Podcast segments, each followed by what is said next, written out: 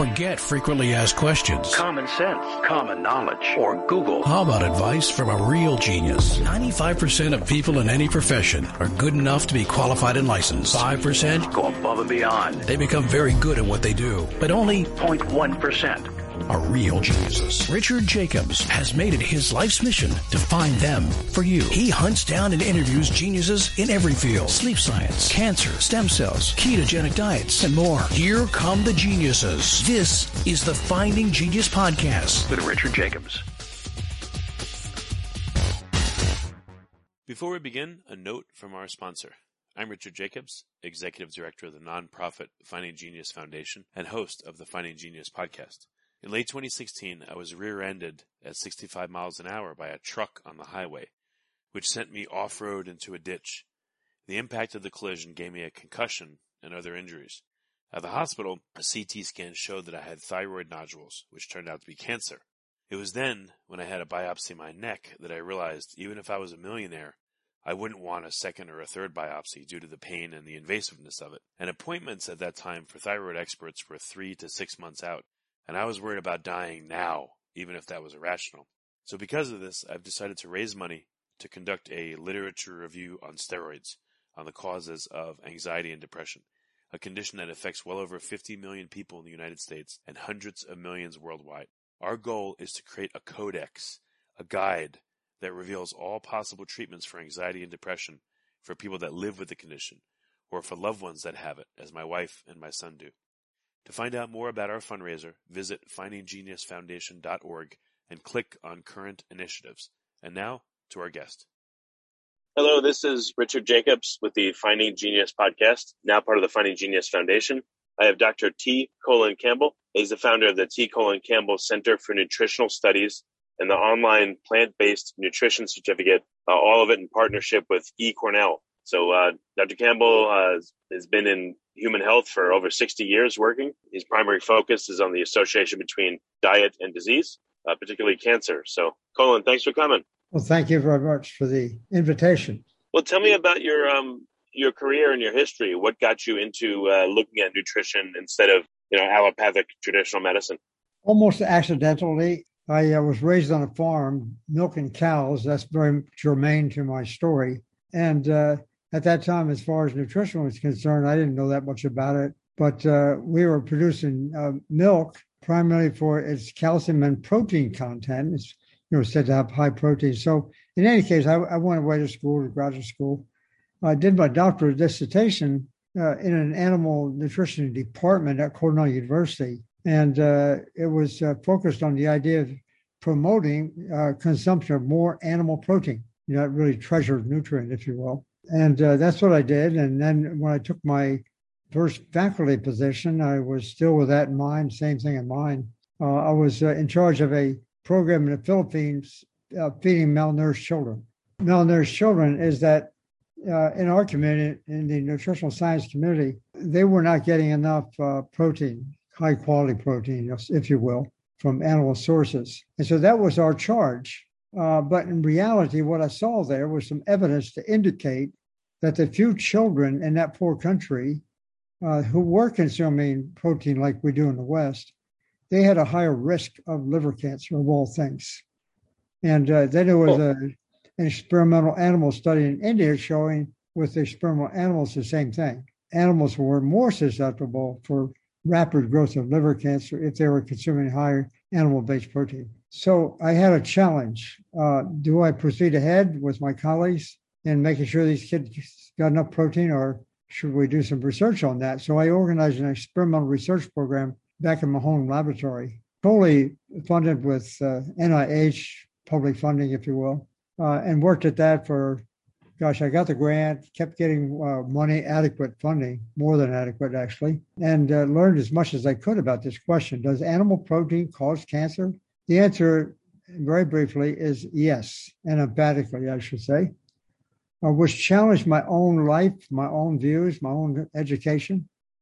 And uh, so I kept at it with a lot of students over the years. I published extensively. I eventually was on uh, government uh, policy boards, all sorts of things like that that we tend to do in science. And uh, the further I got into this, this story, and learning so much about it, not just about animal protein itself, but also about the entire medical system and the way we actually tell the public the information we tell them.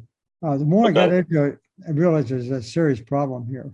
In this country, a Western country, we tend to, uh, you know, tell the tell the wrong thing. We've been doing it for a long time. So that's my story. I question about the animal protein um, in the studies you've looked at, and you know the studies you've done. Uh, was there a differentiation between animals that were raised, you know, with or without antibiotics and hormones, and you know, on concentrated feeding lots versus, let's say, grass-fed animals? We didn't do that directly, but I can give you, a, I think, pretty informed uh, answer on that because I'm from the farm and I know that field quite well. Uh, no, there's no difference. The difference that has been discussed in the public basically has to do with the kind of fat that these animals have. That, is animals in the feedlot as opposed to animals in the pasture. And uh, that that's not really where the, the message is. The message has to do with the animal protein. That's the same. So uh, there's really uh, little or no difference between pasture fed animals and feedlot fed animals. Okay, and over time, like what what has become your uh, you know what has become the idealized diet? Is it is there one kind of diet that seems to be ideal for all people, or are there multiple facets of a uh, you know a diet that are closely related? Well, basically, the first thing to know is that the process of nutrition, which is the biochemical stuff that's going on after the food is consumed, those biochemical processes is infinitely complex, and I want to emphasize the word infinite. Uh, there's so many reactions. We can't even know the number. We can't know all their combinations. So that's a given. It's a very, very complex. But given that complexity, we also, from my point of view, uh, are able to extract from that very that enormously complex system some very simple ideas that is consistent with all that data, essentially. Namely, two things as far as regulate what we should be doing as humans. Uh, we should be, uh, uh, quite frankly, avoiding as much as possible animal based foods. I'm really quite emphatic about that, even though I came from the farm and that was my cherished idea. But there it is. Quick question: When you when you say animal based foods, does that include like eggs or yes. dairy or fish yes. or you know certain animals? Yeah, the the whole lot, uh, especially starting with dairy, which I was raised on. But I mean, that's that's a problem, a big big problem. And so animal based foods are distinguished from plant based foods in the sense that animal based foods have a kind of protein that's different in its biochemical activity than plant based food. That's, that's number one. That's, that's message number one, avoiding animal based foods. Number two, there's only, I only have two just to simplify that enormous complexity. The second idea is eating whole foods. We've gotten in the habit, our corporate, the corporate world, especially with their participation, we've gotten the habit of consuming foods that might be called plant based. And I'm the one that came up with that word plant based, by the way, back in the 70s. But in any case, what that we we uh, think that we're we can take some pieces of some parts of the plants and some nutrients out of the plants and put them all together and and make uh, what I call convenience foods or you know the stuff that we like you know, we get addicted to. What happens in that process? The the corporate world wants to sell their stuff, so they kind of load it up with three nutrients that are addictive: salt, refined sugar, and fat. I mean, we have a we have a natural tendency to want to consume more of that. The more we want, the more we we consume. That's a problem. So two things: avoid animal foods, avoid avoid the uh, sweets and stuff like that as much as possible. And I know that's harsh. That that's a harsh message for a lot of people. But here's here's the here's the kicker. When we do that, we now have evidence. We can treat heart disease. We can reverse it essentially totally for almost everyone. We can reverse diabetes, especially type 2 diabetes. And in my research, the key thing that I ran across now 40, 50 years ago is that we, it, it also controls cancer. And uh, we could turn on cancer by an experimental animal system. We could turn on cancer by giving them more animal protein. We could turn it off right midstream by switching to plant based protein. And so we could turn it back and forth. I mean, it was just remarkable. And uh, we did a lot of that kind of research in the laboratory. And we found that the way it works in the body biochemically involves all those reactions sort of working together, quite frankly, in a very almost like a symphonic way, like a great uh, musical composition, as long as we give it the right food. And, and with all that in mind, by the way, let me add one more thing. And that is, I, I went to China because we touched base with the Chinese. This was early on in the, about 1980, 81. when our two countries are first starting to talk to each other. Before we continue, I've been personally funding the Finding Genius podcast for four and a half years now, which has led to 2,700 plus interviews of clinicians, researchers, scientists, CEOs, and other amazing people who are working to advance science and improve our lives and our world. Even though this podcast gets 100,000 plus downloads a month, we need your help to reach hundreds of thousands more worldwide. Please visit findinggeniuspodcast.com and click on support us. We have three levels of membership from 10 to $49 a month, including perks such as the ability to see ahead in our interview calendar and ask questions of upcoming guests, transcripts of podcasts you're interested in, the ability to request specific topics or guests, and more. Visit findinggeniuspodcast.com and click support us today. Now back to the show. And I had a China, one of their senior scientists came to work in my lab, and uh, I heard that uh, they had in, in 1975, 76, recorded how much disease occurred in different parts of the country, 2,500 different counties, more or less. And they measured how much of all these different diseases existed. So we went to China, and with uh, it became the first research project between the United States and China. I also got Oxford University involved too, so they became a partner. And uh, we went there and surveyed a total of 170 villages all over the country. The New York Times called it the uh, most comprehensive study done in history of medicine, which I think it still is. But we measured everything. We took blood samples and urine samples, food samples, et cetera, et cetera, et cetera, and tried to determine, you know, which which cluster of nutrient factors work best in preventing and preventing disease. And it turned out the answer in that human study is the same thing I was getting in the laboratory. Animal based protein, and that means animal based food basically, um, is a problem. That's when heart disease uh, risk begins to increase as soon as we start consuming that.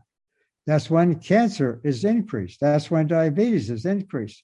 And now in the modern day, that's when the COVID 19 or the uh, viral diseases like COVID 19 also increase. So I have to say this is uh, I'm not saying it just for my own personal sake, not the least not the least bit, but I think it's one of the biggest stories ever. That's what a lot of my mates tell me. Is there a distinction in your observation between a vegetarian and a vegan diet? And which one is more similar to the protocol that you found works best? Yeah, I didn't get into this for either of those reasons, vegetarian or vegan. In fact, uh, when I was first doing this back in the late 70s and the early 80s in my laboratory, really get into it pretty deeply. And I started talking about this plant based thing. That's one of the questions I was asked. And I didn't identify with the vegetarian diet because 90% of the vegetarians are still using. That's a problem. That's a big problem. Uh, later on, the word vegan came to my attention about 15 years later. I didn't identify with that either because, like the vegetarians, uh, those groups of people tend to uh, get enthused about this kind of that kind of food because for, for animal rights reasons.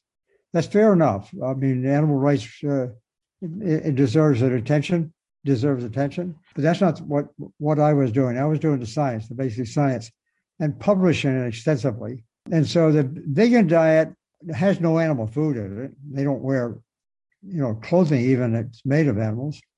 But in any case, the vegan diet, the vegetarian diet, those two uh, ideas sort of very comparable in many ways. They turn the people become vegetarian and vegan they still end up consuming a lot of added oil and sugar and salt, even though they may cut down on animal food, except for dairy in the case of vegetarians.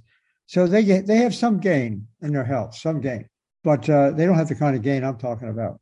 And so I I don't. Uh, this is not this is not equivalent to vegetarian or vegan diets. It's similar to in some respects, obviously, but uh, it's not the same thing. Well, hmm. on, on your protocol, do people have to supplement? Are they missing anything in, no. in the particular diet you advocate or no?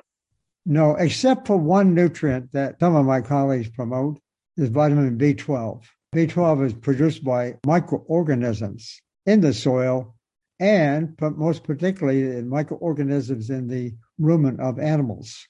And so you'll see a little B12 in, B, in uh, meat, for example, or milk. And so it'll get advertised that way. A great source of B12, so to speak. Well, that's, that's really the tail wagging the dog. So a little B12 uh, on a regular basis, I, I'll go along with that.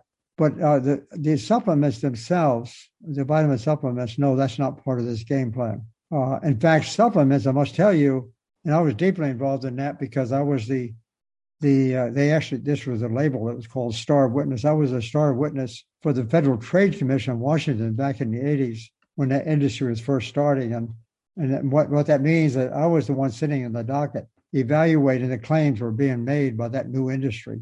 They weren't correct.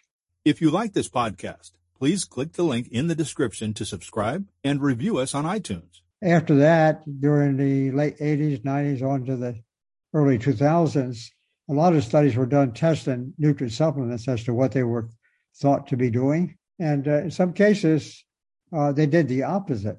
They were more harm than good. Most of them were no good. They didn't do what they were thought to do. So I'm not a fan of the supplements as much as they wanted wanted to be involved, but no, that, that doesn't work that way. Well, I've, I have a question. I've interviewed some people that, um, you know, I've interviewed people that, let's say, they advocate a vegan diet and they have like hundreds or thousands of testimonials and good results. And I've also interviewed people that say, oh, the keto diet's the way to go, or, you know, the carnivore diet. And they also do seem to have a lot of testimonials and people that are doing well. But why, why would that be? Well, you have to remember this is a corporate world. And uh, when people start making those claims, I've been right in the middle of that too, especially on behalf of uh, organizations that look out for, you know, health claims, if you will. When people are selling something, uh, I think you would uh, probably accept this. When people are selling things, they don't, they're not totally objective.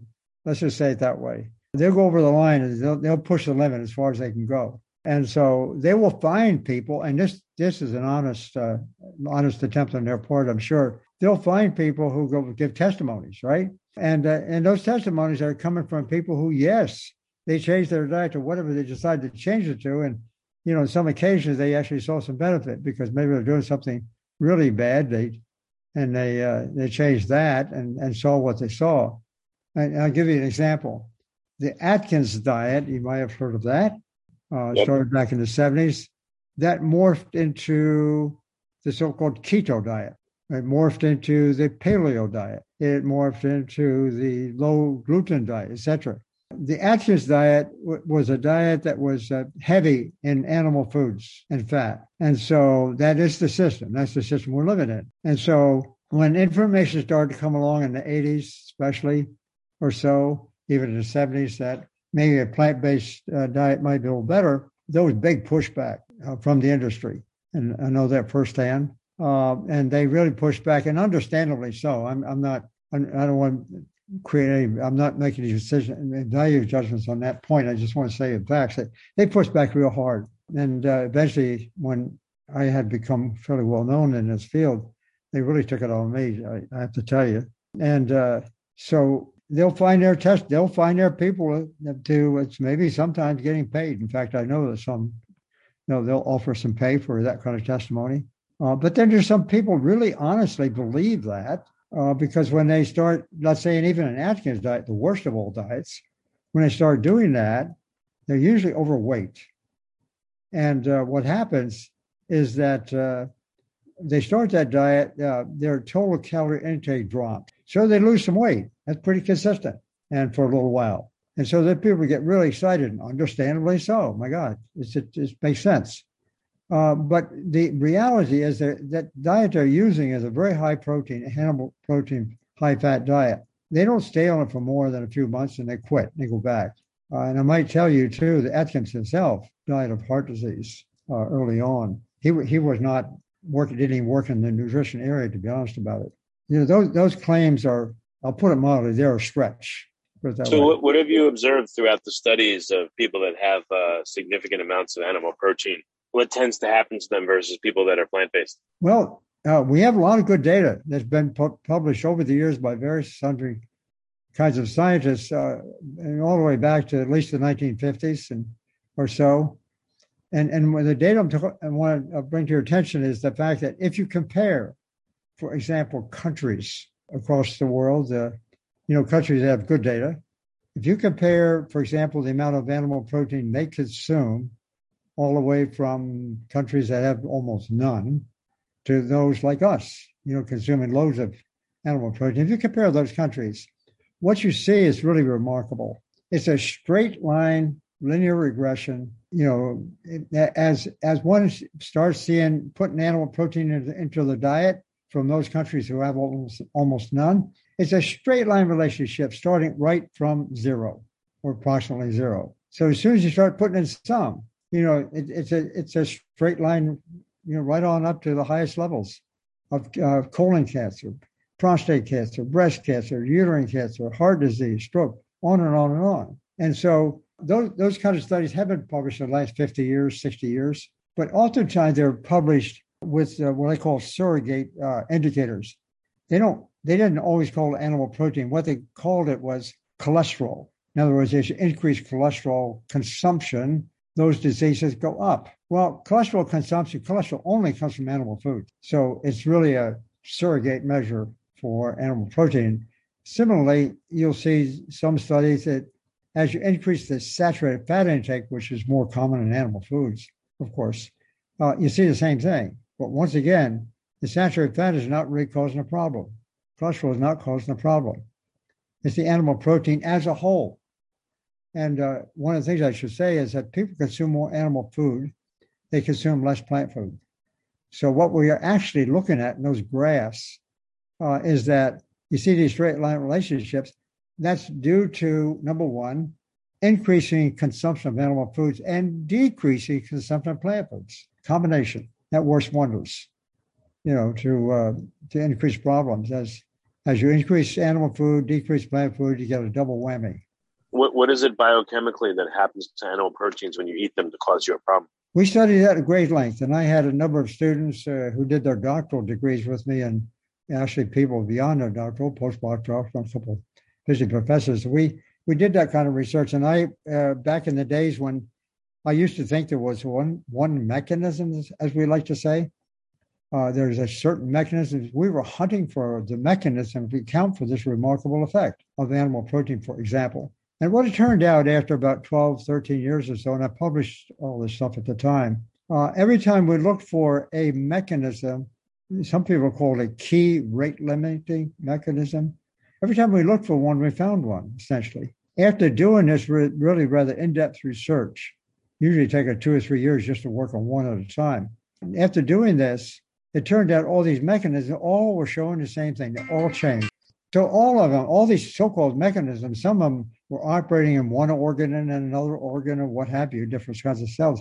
They all were changing in a direction to cause the disease. It was quite a remarkable phenomenon that here you, you got, um, if, you go into the forest, you got all the different animals there from elephants to mice, because they're all sort of, you know, doing something together, like running from something. You know, there's something in common. Well, it turns out that the all these mechanisms were shifting their activities in a way that actually promoted, in my case, experimental cancer. So it's not just one mechanism. And, and in fact, that led to another kind of very uh, startling idea, namely, the entire drug industry in our country is dependent, almost and almost totally dependent, on using chemicals, foreign chemicals, we call them drugs, using those drugs to attack what we call targeted mechanisms. It's called targeted drug therapy. You can you can you can uh, talk to people in the drug industry. They will talk tell you about the marvelous things that drugs can do, this, that, and everything else. You know, sort of targeting some particular mechanism. Statins is a good example, and it targets the mechanisms as and they then they advertise and talk about how that solves the problem they're concerned with. Like statins, you know, they prevent heart disease. Well, that's kind of nonsense to be honest about it. You start looking at the data. And that targeted drug therapy, in fact, uh, on occasion we can see some short-term results that look kind of impressive, maybe a little longer term. But um, when when we realize that there are infinite numbers of mechanisms, what the body does, it may in the beginning show some evidence uh, some benefit, but in the long run, not. I mean, a plant based diet, the statins, just use that example because probably one of the best, does not prevent heart disease like uh, plant based diet does, not even close. So, that idea of working on multiple mechanisms and a symphony like effect and so forth, it's a major challenge to the entire drug industry who don't care for my work, to say the least. Mm. What have you noticed? Per- like, how long have you been eating this way, and what have you noticed personally with your own health now that you're 400 years old? I'm just kidding, but what what have you noticed? you should tell point. people that. You should tell people you should wear a shirt and tell them you're like three or 400 years old, you're living proof that it, it works. You know. Yeah, I, am not going to say that. You say you say that. I know. I'm just kidding. But but no, how long I, have you been eating this way, and what have you noticed personally? Well, it's a good question. Uh, obviously, it was a it was a personal question because you know as I'm learning this stuff, what do you do with it? I mean, do you start eating that way? Well, I'm married, and uh, we've been my wife and I have been married uh, just about 59 years now. We have four grown children, four grown children, and 11 grandchildren. Any cases, I started really getting pretty impressed with some of this stuff in the late 70s, I should say, early 80s. We started changing a little bit at a time. We started eating more salads. That usually meant chicken salad and tuna salad. But then we got got rid of that. We got rid of. It took us about ten years, and finally, about 1990, my wife uh, at that point in time, she was doing quite well, but we got a we got a surprise. She was diagnosed with advanced melanoma. We said, wait a minute, we're, we're getting into this thing pretty good why does she have that? I mean, that's a deadly cancer. So she went to the doctor, of course, and they that's what they diagnosed. And and uh, by that time, uh, she, we were pretty close to almost, you know, we're almost there. Uh, and it turned out that that lesion that they diagnosed melanoma were a couple interpretations of it, but nonetheless, they wanted to do chemotherapy. They wanted to operate on her and take out the lymph glands where you know the cancer had migrated to. And she said, No, I'm not doing that. Well, the oncologist kind of freaked out and thought she was nuts. Uh, I was there. I was only just being a husband. He didn't know who I was. But uh, so she didn't do anything for that advanced cancer, melanoma, nothing. That's 17 years ago. And she's in good health, no drugs. She's 80 years old. I'm 87. And so it goes. I started changing. We started really changing, as I say. You could do the math. I, we got totally, totally changed early 90s. I was born in 1934. So whatever that turns out to be. We started, you know, when I was 50, more or less. And uh, by, by, you know, late 50s, I was pretty much there. I'm 87 now. Well, what have you noticed when you went, uh, you know, when you completely went off animal protein? I mean, did you experience another step up in health and cognition, or like, what have you observed over the past 30 something years? Well, observed it a lot, but not just me, by the way. Uh, now there's a big movement, and lots of people have tried this and gotten remarkable results. But in any case, in my case, yeah, I uh, I continued to run. For example, not a lot. I'm not a big runner, but I, I jogged, you know, four or five miles a day for quite some years. I've slowed down now recently, but uh, yeah, I was staying pretty healthy. And most importantly, I didn't have any evidence of heart disease. At that time, by the way, when I was actually when I was 41 to be specific, when I came back to Cornell, I had to do a test, a medical test, because I was working with a toxic compound at the time. But so they measured my cholesterol and it was 259. And I knew enough then to say, wow, this is a bit high. Didn't like it. Doctor said, no, you're okay. It's fine, right normal range. Well, it turned out that it's not exactly in the normal range. I, I could have been headed for problems. So I got that down over time. That's one thing that happened. And my dad had a heart attack when he was 70, 62. He was a farmer and he only had a couple years education, but he uh, he was a farmer and, and otherwise in good health, slim, uh, always outdoors, but he was eating the wrong food and he had a heart attack when he was 62. And then he had a fatal attack when he was 70. He was all eating, obviously, this typical Western diet. His brother, my uncle, he had a fatal attack when he was 58. So my dad and his brother and their father, my grandfather, my grandfather had a stroke when he was 74. He was otherwise a healthy, you know, tough guy. Uh, but uh, there's some heart disease in my family. If you go, if I go to the doctor, they say, "Oh, you got heart disease. You, are at high risk." Well, I, I didn't want to particularly follow that path, and so my heart now. I just had a recent uh, echogram and EKG, and they said it's it's in good shape. So I, I don't know. That, I mean, that's case of one. My my wife had a lot of cancer in her family. She got diagnosed herself, and she's 80. So I mean, these are two personal stories where you know, take it or leave it. That's not a very good idea to depend on just that, but it is kind of personal to say the least. Um, and uh, then when you look at other people, and I've known many, many people, thousands actually, who I can say now who've you know switched and they've seen remarkable benefits. It's that simple. If, yeah. if someone goes uh, halfway or three quarters of the way, what how much benefit do they obtain versus going all the way and cutting it all out? Well, that'll vary between individuals. We're all different. Some of us are more susceptible to this thing, and let's say others. That's for sure. So uh, it's a hard thing to do. Just uh, to say, okay, fifty percent, seventy-five percent. Uh, you know, what does that do? on, on, a, on a big scale, including lots of people, you want to compare everybody, it doesn't do much. You might see a little bit of trends in the right direction, but not much. You really don't begin to see these kind of trends, you know, on a big scale, involving lots of people until you're at least, I'd say 90, at least 90, 95% of the way. The 100% is the goal, I, I would argue, because I don't see any evidence. There's no evidence for eating animal food to get the protein. That has absolutely been a, a, a joke for, for more than a century. And so we don't need it. So then the question is, well, you don't need it. Yeah, I like it. You know, I mean, I know that from first first-hand experience. You, you want to stay with it, if you will.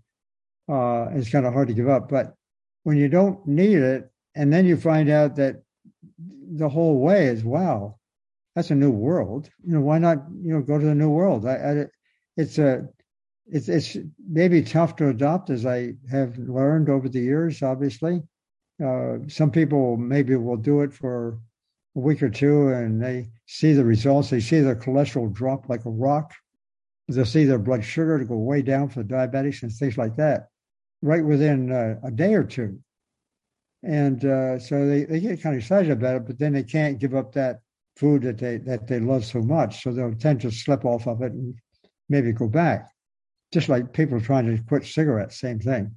And so, but what happens that uh, is a light the light at the end of the tunnel in this story is that if people start this and stick with it, got to take some willpower, right? And and some con, some conviction that the evidence is, is real. Let's say if they stay with it for some people for a week, they're, they're that's all they need. They're, they're off and running. Especially people who have a disease and they see what it does. My God, they they don't ever change. But other people, they might go, might need to go a month, maybe even two.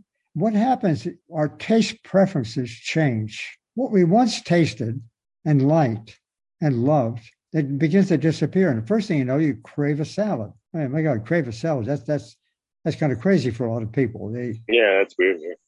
And me too. And and so you say, I, I want to. Right now, I crave a salad. I'm not just saying it just for the sake of any uh, anything coming back to me, but I just crave a salad. We have salad every day, every day for lunch. Just nothing but salad. It is so darn good. I, have never tasted food so good as that. And uh, here I'm. I was a hunter. I was a fisherman. I was. I milked cows, and I even trapped fur bearing animals, to be honest about it. So I came out of that mold, and uh, I I switched. It's only because I've been lucky enough to be involved with the research that I was doing, and uh, now you know things are changing. I have to tell you, it's uh, it's quite amazing. I it was in 1977, 78 or so when I was on a government panel judging research applications or research application for funding from the government, from NIH and places like that. I was on a committee on a, that judges uh, request for funding for cancer research. That was my specialty in many ways. And uh, we started hearing something about maybe plants could do this or that. And so I had a chance to uh, explain to my colleagues, who are most of them are cancer researchers. They wanted me to explain to them what did I know about nutrition. I didn't know quite then what I know now, but in any case, I took a crack at it, and I I didn't want to use the word vegetarian because that's not what I had. What, that's not what was motivating me. I called it plant based. The reason I'm telling this crazy little story is because the word plant based now is spreading, quite frankly, almost like wildfire around the world. It's really it's really coming aboard and it's hopeful. At least people are getting a sense that when we eat this kind of food, there's something good out there. You know, not not everybody's going whole whole hog on this thing. That's the wrong wrong metaphor. But in any case, they get there my son, my youngest son, uh, who uh, was actually in theater, came back to with me to write this book called The China Study. I guess you've heard of the China Study. Yeah, I've heard of it. Yeah. Yeah. Well, that that we published that in, six, in 2005, and at the time I published it, I, I I had been complaining about the pushback I was getting and stuff like that, and so my wife kept telling me all says, "Why don't you write a book?" It's know, just do it for the public. And so I did. I didn't. I didn't expect to see much effect, to be honest about it. Just tried to do the best I could. And it turned out that, that book, published in 2005, is still going strong now, uh, 16 years later. Uh, it, sell, it sold well over 3 million, probably close to 4 million copies now. and it's been translated into 50 foreign languages around the world. And uh, so then the second book, I, that was 2000, came out in 2000 and, and uh, 2005. Uh, was re, republished in an updated form in 2016. But in any case, I came out with a second book called Whole. That's W H O L E to try to get into some more of the science to explain what, you know, this phenomenon of everything works together. That book was a New York Times bestseller, done well. And then the third book I just published last December, talking about the future of nutrition. I spent a lot of time in government, uh, in government um, policy making you know, giving testimony before congressional committees and on government panels and that sort of thing. And so I, I, got a chance to see what goes on behind the curtain. That's another part of my story. Yeah, and, what um what what sources of animal protein are do people not uh, they, they have the hardest time like even identifying? They accidentally have it, no matter how good they try to be. What have you discovered? discover which one's the worst or the best one. I'm not sure what you're saying. No, no. Um, you know, like let's say someone is trying to do again a plant-based diet. They're trying to do everything right, but they're accidentally having sources of animal protein. Like, what are hidden or unknown sources of animal protein that are not oh. obvious to people that they have? Gosh, yes, good question. Probably dairy. Uh, the the casein is put into a lot of products. I think uh, is. In fact. Uh, various kind of already cooked, you know, processed products, if you will. Uh, casein, uh, what else? Get milk. Obviously, you put milk in all kinds of recipes. That's that's kind of hidden in a way. Kind of have to look at the labels. Uh, and uh, but is most of most of the animal food we consume is really, you know, we know we're consuming it. Milk, meat, and eggs. The good old American diet, basically. so, um, yeah, you, eggs you can put eggs into things as you know a lot of cooking is used eggs uses eggs and you don't necessarily know that unless you look at the label. And how about animal proteins versus sugar? You know have you has anyone done studies on someone that has so let's say significant animal protein but they're very low sugar diet?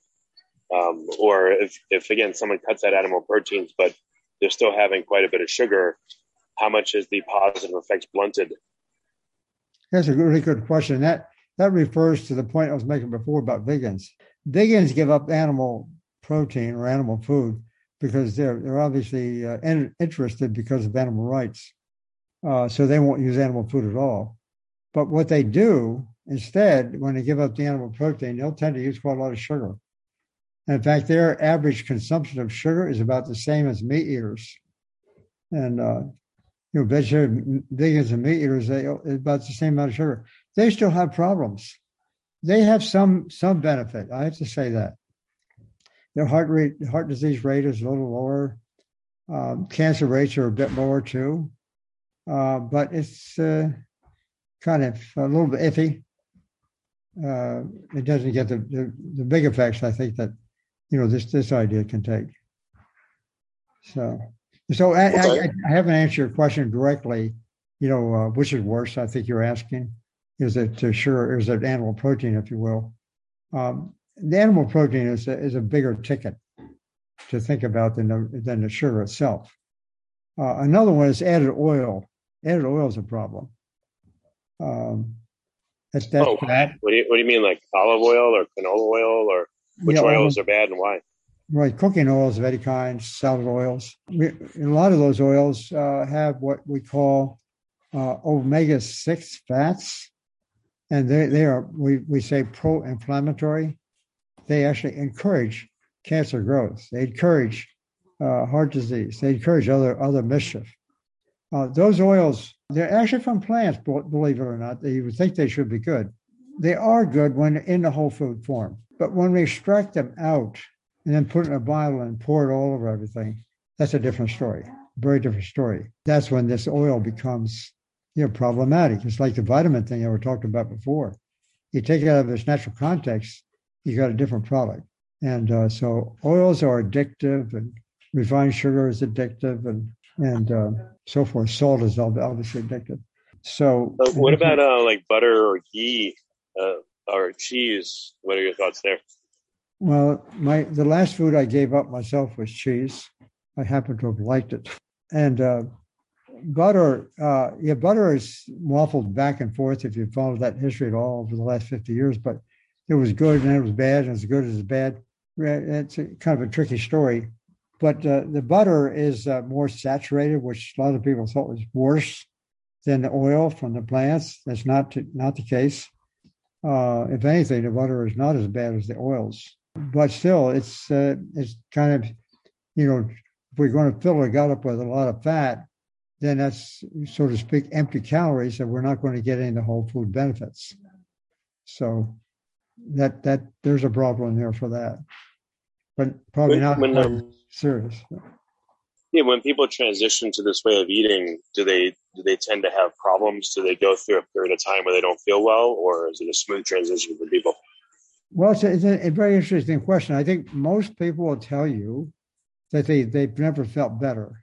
That's what I almost always hear. Of course, maybe those people are the ones wanting to please me or wanting to tell me good things. I, I don't know, but I think that some people uh, they they start this, and the, the biggest problem they have with it is they they just don't have the taste for it, you know, and and so they react to it that way. And you know, if you don't have the taste for it, then it's kind of a struggle mentally. And they'll tell you they feel this and they feel that, but uh, that all straightens itself out in, pretty quick order if there is any of that sort of thing. That didn't happen to me. I mean, you tend to lose weight. People tend to lose body weight. Um, in many cases, dramatically blood sugar goes down, serum cholesterol drops, and so forth. And uh, people start feeling more energetic. That that's clear. Every almost everyone will tell you that. You know, uh, world class athletes who are at the peak of their condition. I'm talking about the really the best of the best. Some of those folks have tried this and have actually gotten better. Um, I've gotten to know several several of them personally. I don't know whether you know Tony Gonzalez who uh, was a tight end for the Kansas City Chiefs for many years and went to the Atlanta Falcons. And uh, he was a tight end. He was in his 11th year, which is a long time for football player, especially in that position. He got the got the book and got excited about it, and he lost some weight in training session. Called me up and wanted to know if this is for real. Just you know, I said yeah. So he nobody goes much beyond 11, 12 years for a tight end. Well, anyhow, he went to on to 17 years. He went to Atlanta Falcons and uh, hoping to get on the world championship team. And he played that that length of time. Uh, and still was first in the league at the time for two or three years after to the Falcons. Yeah, John, that's great. Yeah, and he's now the Hall of Fame. And John Salley is another one. He Spider Man, you may know that. He also got into this too. He he was only, I guess, professional player, been on three World Championship NBA teams. So he's he was into that. Carl Lewis, a runner, Scott Jurek, the mar- the uh, ultra marathon runner who runs 150 mile races, he does he does this too. All most of the big runners all do that kind of thing. Uh, Monica uh, Monica Seles, I was going to say Monica Whiskey, not there. Monica Seles, and uh, so who else? Let's see, baseball. George Foster, if you know that name. I mean, these are ones I've, I've met. Okay, no, excellent. What is there anything difficult about the way you eat, or you know, have you heard from other people? Like, what's the most difficult things about it, and does it does the difficulty go away after a time? The most difficult thing, probably for a lot of people, are those who go out to out to restaurants, and a lot of people like to go to restaurants these days. And and I think that might be one of the most difficult things to go to a restaurant and they can't necessarily find on the menu what they want. We have found that if you go to a restaurant, most of them at least, you can tell them you know, not to add oil. We, we pick out just the plant based options. Uh, so it works out okay. Uh, we tend to kind of hang out in Asian restaurants and some other specialty restaurants. But that, that's been a, I mean, that's a, that's a social occasion. I mean, going to restaurants with your friends is a social occasion. So that's kind of hard to give up. You don't have to give it up, but it's, it's a little bit tricky. Is it is it possible to eat this way at a restaurant, or is it incredibly oh, yeah. difficult? No, no, it's getting it's becoming more and more common. You'll find in most restaurants a vegetarian option. That's what they call it, and uh, we tend to get that and just tell them you know leave off the. They'll tend to still use cheese, or we don't use that. I hated to give up at the time, but now I, I don't want it. So the, you know the vegan vegetarian options that you see on menus, you're probably not as old as I am, I'm sure, but I have seen the change. That uh, there was a time when you didn't even see those entrees on on the menus but now you see them on most menus. Yeah, So- I figured it's gotten easier over time for sure. Yeah. Yeah, so it's, it's happening, and you see that kind of change. And so, Okay. Well, excellent. Um, Colin, you know, we're, close to the end. What are you still actively researching? Like, what's next in terms of Well, your discovery, or do you think you found it? It just needs to be more widely adopted. well, I, I took my so-called emeritus position. I was a, a full full professor for many years, with an endowed chair actually at Cornell, and having a delightful time. I but I finally uh, decided to take an emeritus position, which means you still retain all the privileges, you know, the professorship, but uh, you can do what you want. You don't have to necessarily come in the office and stuff. And so, I've been an emeritus professor ever since. I've, and I've written those three books since I retired, since I took the position.